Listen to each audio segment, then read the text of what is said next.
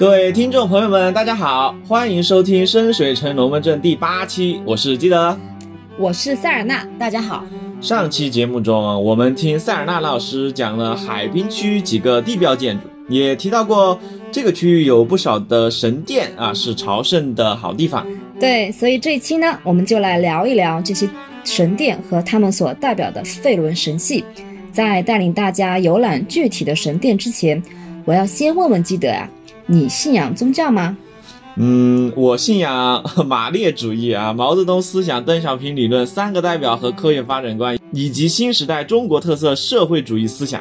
简单的说，我是一个无神论者和无产阶级战士。哎，这是典型的双无人员啊！看来新教这个事儿啊，和你无缘。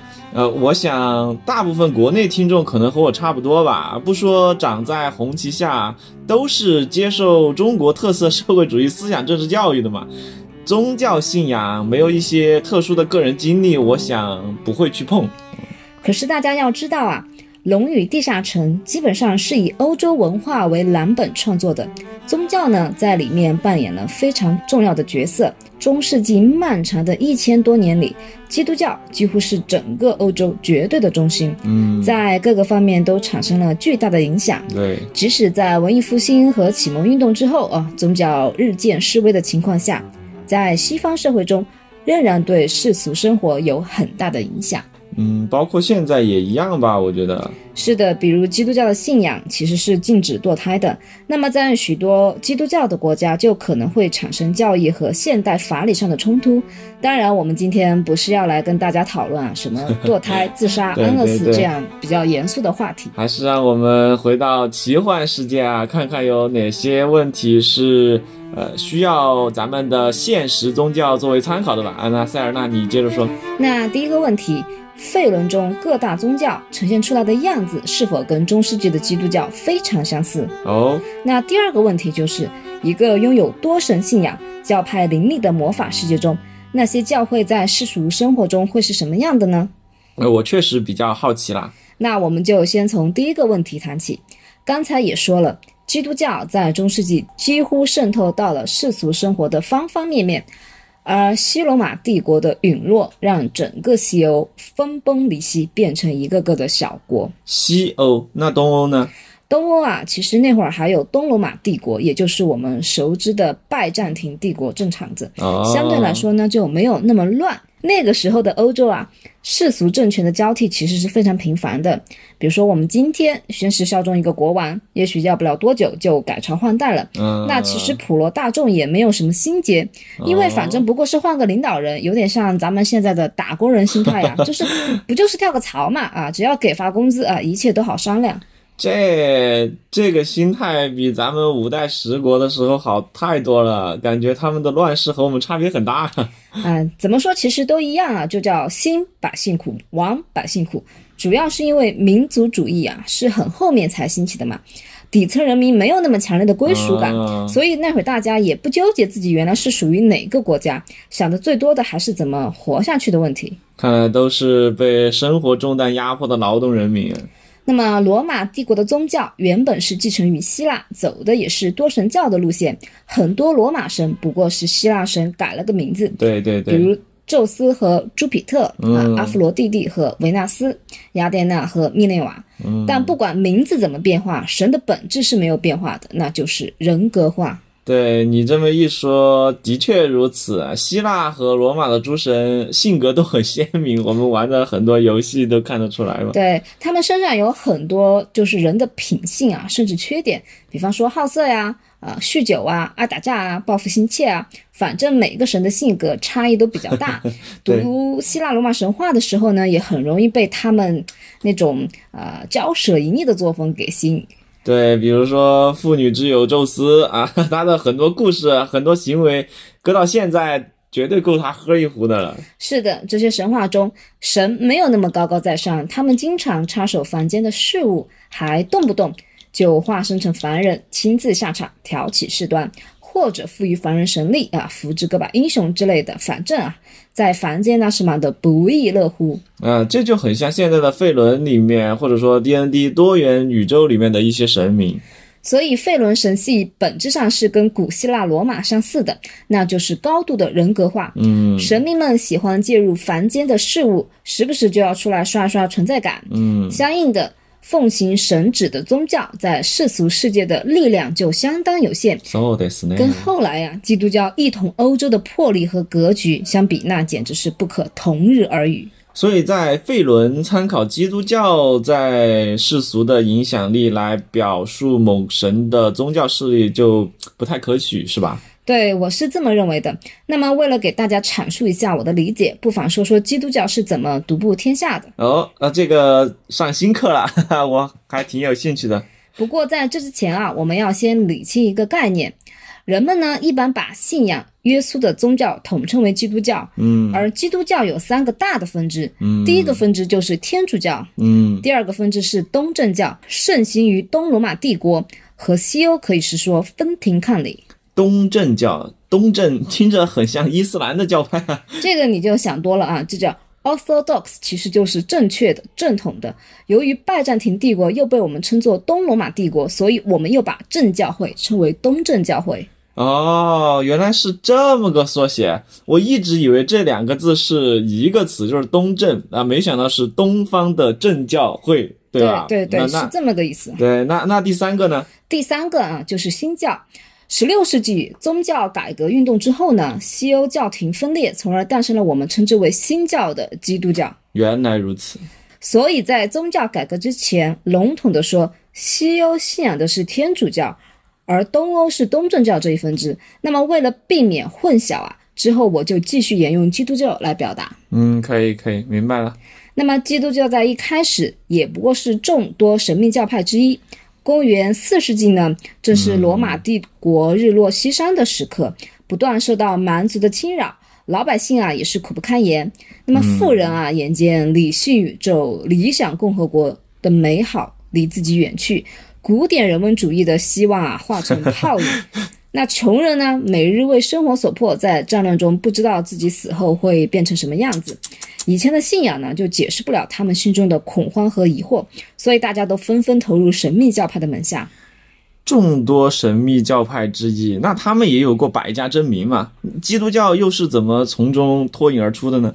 基督教的许多教义和仪式都和旧世宗教非常的相似，包括像洗礼呀、嗯永恒的超度、救世主的死亡和复活、圣餐等等。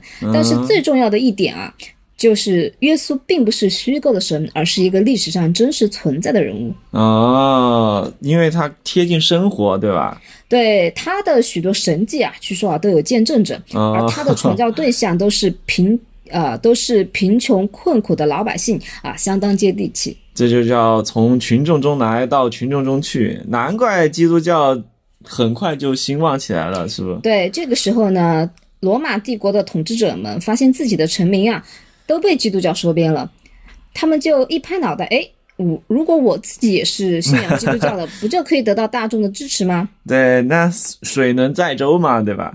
所以在公元三百一十三年啊，君士坦丁大帝啊，也有个说法叫康斯坦丁的，嗯、对帝国的宗教政策进行了改革，承认了基督教，啊、并对其赐予保护。也就是说，基督教啊，以前它是个地下组织，神秘教派，对，现在有了官方授权，就可以开馆授徒了。那就变成了正经的全民信仰国教，对不对？嗯，这个时候其实还没有那么夸张。哦，呃，但是呢，呃，那会儿的异教徒啊，或者说多元化的其他信仰也有很大的生存空间。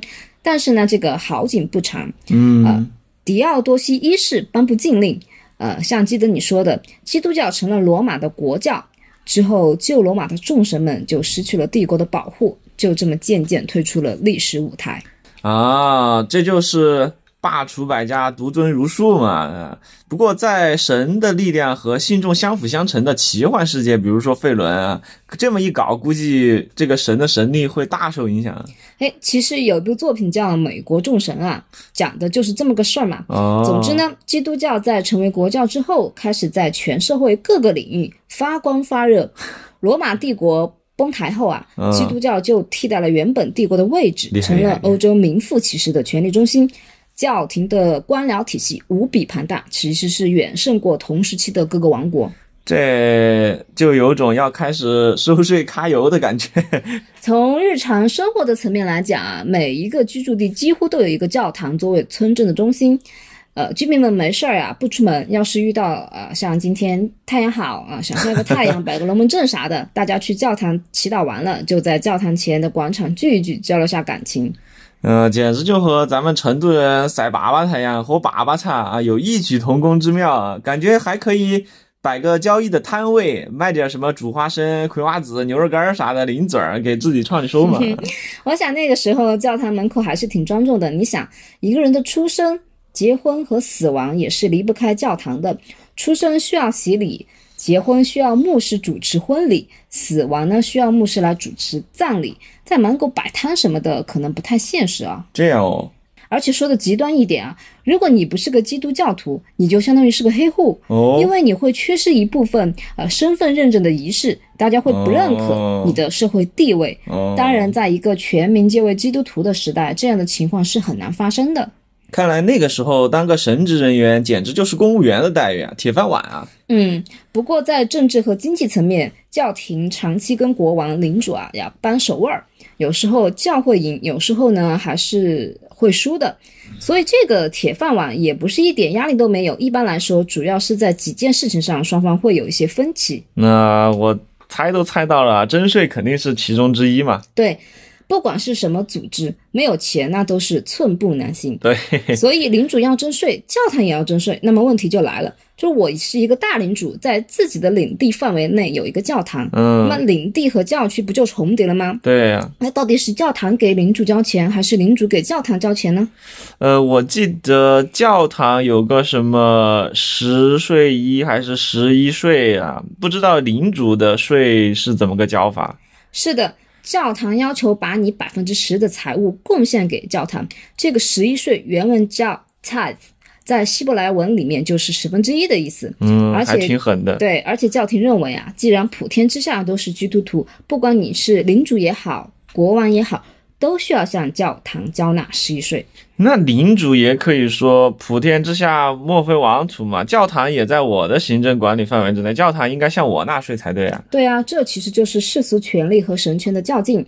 教廷占上风的时候，其实还是要多一些。贵族也会把土地赠予给教会，那么捐钱啊、修教堂。嗯，真是虔诚的基督徒啊。有一部分原因啊，是因为基督教对于赎罪的定义就是人生来有罪，对吧？需要多做贡献才能抵达天堂。所以后来教廷的腐败呢，多与贩卖赎罪券有关。本来你是需要苦修做好事来减轻你的罪恶，但现在你可以花钱买赎罪券嘛。这就是宗教版的逼干逼克呀！教廷能想出这种开源的办法，可想而知富得流油啊！说一个历史上真实存在的数据啊，在公元一千一百年左右，整个教会包括教皇、主教、修道院和教区，占有全欧洲三分之一的土地。三分之一，这么多啊！对呀、你想想，普通王国的领地是完全没有办法跟教廷相比的，而教会自己有土地了，就可以栽种农作物啊，自给自足之余还能拿出去卖，再加上他们的上层关系打点的好，能在领主和国王那里。拿到特许令，在领地内的税卡不需要缴税，很多时候也是免征贸易税的。这种自产自销养出来的庞然大物，不由得让我想到了咱们的古代啊，寺庙也是土地兼并问题的一个很重要的成因。哎，那假如深水城是个神权城市，或者某一个神的势力特别大，他是不是也可以跟领主商议说免征贸易税，或者说降低税率什么的？对呀、还记得我们之前提到过城门收税的。假如玩家是猛神的牧师，负责为教堂采办物资，进城的时候出示令状就可以无视征税官了。哦然后跟你一起进城的玩家还能假装自己身上的东西也是教堂采购的。你这不就赚到了吗？能赚钱还能省钱，可见神职人员确实是个很有前途的职业啊。守卫啊，还是会例行检查货物的，对一下物品单，也会侦测魔法，看看有没有违禁品。你夹带一点糊弄过去就算了，冒险者那样大包小包的进城，不要为了贪小便宜得罪了执法机构啊。不过比起单枪匹马的进程，跟着势力混总还是要轻松点嘛。这是当然。混我们说回现实的基督教啊，嗯，他们对葡萄酒的贡献其实是非常大的。哦像勃艮第啊，在十三世纪就出口葡萄酒了。哦，现在那块地方面积不大，但产区特别多，出产的葡萄酒啊风味复杂，就是靠当年的修道院的修士一点一点的把不同风味的土地划分出来，因为他们的酒当时在巴黎很受欢迎，所以那个时候修士把所有的农田都用来种葡萄，就形成了一个良性循环。嗯，常常听到喝红酒的人讨论什么勃艮第，原来还有这么一段故事哈、对，而且中世纪大家并不常喝水，因为卫生条件的关系，水源容易被污染，哦所以酒反而是更为日常的饮料。我记得有次跑团啊，早上我在旅店要了一杯麦酒，有个队友就问，哎，说你大早上的你就喝酒啊？其实这个在中世纪是很正常的，因为喝酒基本等同于喝水。而且又不是蒸馏酒，度数应该也不太高吧？是的，嗯，记得你知不知道麦酒和啤酒的区别？呃，都是小麦酿造的，工艺应该不一样，你这个说的比较笼统啊，其实麦酒和啤酒都是以麦芽作为酿造的原料，嗯区别是在于有没有放入啤酒花。原来如此。麦酒呢，在中世纪的日常饮食里面扮演着非常重要的角色，所以价格也和面包一样啊，是由政府颁布的法令进行控管。所以，我们以英格兰为例啊，四加仑的麦酒就是四加仑，差不多就十八升，就是比超市里能够买到的那个最大的五升的农夫山泉啊，就还要大四点五倍。哦，法定售价是一便士，也就是才九分钱。九分钱，九分钱买五桶五升的农夫山泉，这也太便宜了吧！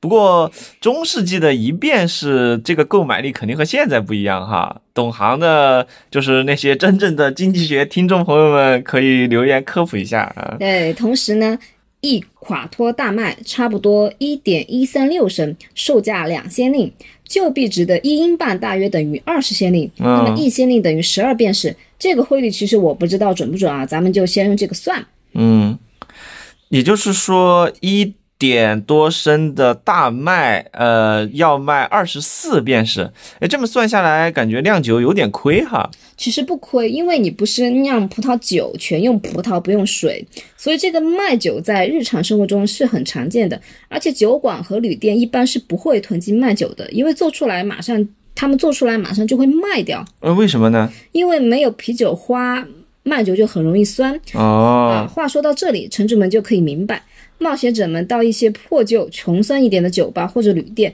就容易喝到酸掉的麦酒。这我我想到我们参团的那一次，对吧？我们我想到了我参团的那次，我们不是从那个旧房子的酒窖里翻出好几桶陈年佳酿嘛，对吧？你当时说的，他们的味道大概就是这种，对吧？对，但你们那会儿还不叫临期酒水，都是过期酒水了，拿出去祸害圣水百姓啊！当时就该把你们都抓起来。对啊，我们当时去卖，你最后不是也让那些农田区的小破酒馆买下来了吗？可见和他们自己酿造的质量差不多啊。哎，这刚好也印证了你说的那个 破酒馆的说法。不过听你这么一介绍啊，我算是明白了为什么每次买卖酒都很便宜啊，一个铜币就能搞定。是的，就跟现在去餐厅，大部分时候白水都是免费的，都是同一个道理嘛。嗯，好了，已经扯远了，讲完了收税，现在我们来说第二个世俗权力与神权较劲的地方，那就是到底是教皇任命统治者呢，还是统治者任命教皇呢？嗯，君权神授还是神权君授？你觉得呢？记得这个呃，常常听到说。就是教皇加冕君主嘛，而且一开始也说了，统治者们为了获得民众的支持，他们自己选择了拥戴宗教，所以我觉得肯定是神权获得了先手嘛。领主还是需要一些基本的权威嘛。欧洲呢，在君主制尚未真正建立起来的时候，这两者几乎就是一个此消彼长的关系。而双方的掌权者最喜欢用的一个杀手锏，你猜是什么？呃，叛乱以及武力镇压，就打嘛。不是，是互相把对方开除教籍。哈，这这也叫杀手锏？这个感觉就是把你开除 B 站大会员一样，这一点威胁感都没有，好吗？放在当时的大环境下思考，大会员还是很有震慑力的。如果一个国王被开除教籍，许多主教和教师就会拒绝为他服务，哦因为你都不是会员了嘛，对不对？肯定享受不到会员待遇呀、哦，然后许多想搞事的政治对手就可以利用机会上位，毕竟你都是黑户了嘛。哦，这么说我就有点概念了。不过你说的是互相开除教籍，怎么的？领主也可以开除教皇的教籍吗？毕竟国王、皇帝和各个领主也都不是吃素的。嗯，在一一二二年啊，沃尔姆斯宗教协定出来之前，君王一想，哎，你这个教会也太不把我当回事儿了。那我就重新再推举一个听话的新教。这种世俗和神权的斗争持续了很长时间。后来呢，就是在这个宗教协定出来之后啊，皇帝没有直接任命主教的权利了，嗯哦，但他能在教会选举出现争议的时候做最后决定，里面的操作空间还是很大的。哎，这种权力争斗还真是蜿蜒曲折啊。有一个原因是那个时候啊，罗马教廷走的其实是算中央集权制，嗯，各地王国走的是分封制，属于地方自治。很多时候，该地区的主教也好，修士也好，跟当地的贵族和领主关系都很密切。嗯，那么当地的教会和当地的政府都保持着比较好的合作关系。啊，那么对于双方发展啊，都肯定更有利嘛。对，但罗马教廷有时候觉得，哎，你这么做有违教义哈、不合教规。好比你同你的合作者本来配合无间，工作的挺好的嘛，嗯，可是你远在天边的老大就遥控指挥，呃，也不管你的实际情况如何，就说这不行那不行，和规定不符的全部取缔，那怎么办？这就太没有因地制宜的概念了，这就和我们的将在外，军令有所不受差不多。你想想，我们的历史上那些非要跨界指挥的文官、宦官，还有皇帝啊，导致了多少悲剧？这真的是非常令人头疼啊！所以当地的教会有时候也常常和罗马教廷权力中心起冲突。世俗权力也通过对教会人员的任命来对教廷进行渗透。嗯，英国历史上有一个很知名的事件，反映的就是这种权力之争。哦，这个事件我不知道，你还是说说吧。啊，亨利二世啊，就是英国历史上非常有名的一位君王，他活跃的时间约莫在十二世纪中叶，也就是著名的金雀花王朝力量正处于上升的阶段的那个时期。哦，而亨利二世的皇后啊，就是那个惊世骇俗阿基坦的艾莉诺，她一开始其实是法兰西的皇后。惊世骇俗。这个评价有点厉害啊！这是因为他们的关系混乱吗？阿基坦公国啊，是现在法国西南部的一个大区，在历史上很长时期都是英国的领地，啊，也是后来英国和法国老打架的一个原因啊、但我们今天要讲的不是那段有名的婚姻关系和地缘政治，而是亨利二世和贝克特的故事。这个贝克特又是男的女的？男的，哦，原来还是和另一个男人的故事，看来关系是够乱的。我都没有敷眼看人机啊，你就不要乱说哈。这个贝克特是亨利二世任命的英格兰大法官，哦，坎特伯雷总执事，也是他最为亲信的盟臣。他曾经作为亨利二世的使节，带着一批人马到巴黎啊，去给英格兰和法兰西两个皇室牵线，哦，缔结婚姻关系。贝克特本来在生活中其实是个很朴素的人，比较简朴。但那次出行呢，他携带了丰厚的礼物，整个使节队伍也是啊，装饰华丽，带着奇珍异兽和价值连城的器物，就这么晃晃荡荡的进了巴黎。他展现出的这种财富和尊严，或者说霸气啊，给亨利二世是长足了面子。这可以想象，他就是把国王的声望刷上去了嘛，对吧？而且贝克特长得又帅，哦谈吐优雅，非常受人欢迎。很快他就成了国王的密友。这个时候呢，发生了一件事情。哎呦，发生了什么呢？最喜欢听这种历史小故事了。这个时候啊，坎特伯雷的特尔巴尔德大主教啊因病去世了，这这就产生了一个权力真空期。嗯，那么亨利二世本身就想要一个呃温顺听指挥的大主教，看到这个机会，贝克特自然就成了他的首选。在亨利二世的计划里，贝克特担任主教之后，教会就不会拒绝为他的长子加冕为王了，因为这个去世的大主教就曾经拒绝过他。哦，我一开始以为你说的呃这种历史小故事是有点八卦的那种，没想到还挺正经的。